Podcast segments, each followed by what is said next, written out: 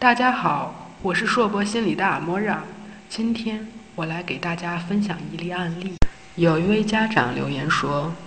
我和孩子的爸爸工作比较忙，去年家里养了一只狗陪孩子玩，谁知道前两天狗出车祸死了，孩子特别伤心，天天不好好吃饭，也不好好去上学，放学回家就抱着他的玩具狗，有的时候还不停地流眼泪。”说想狗狗了，我们做家长的也能理解他的伤心，可是这样下去，学习耽误了不说，把身体拖累了就很麻烦了。我们应该怎么办呢？这位家长您好，这些年很多家庭都养过宠物，宠物已经不单单是一个普通的动物而存在于家庭中，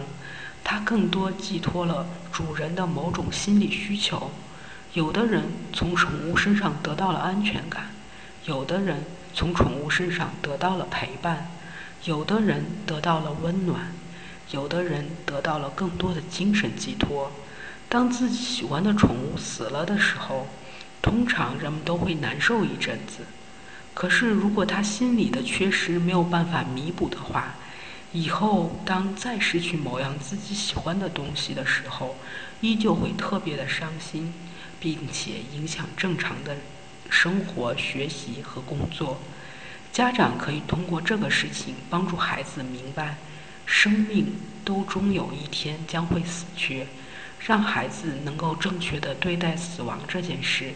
让孩子也可以从中得到一些成长，而不单单是悲伤。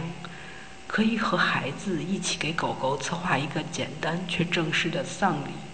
让孩子知道狗狗的死不是他的过错，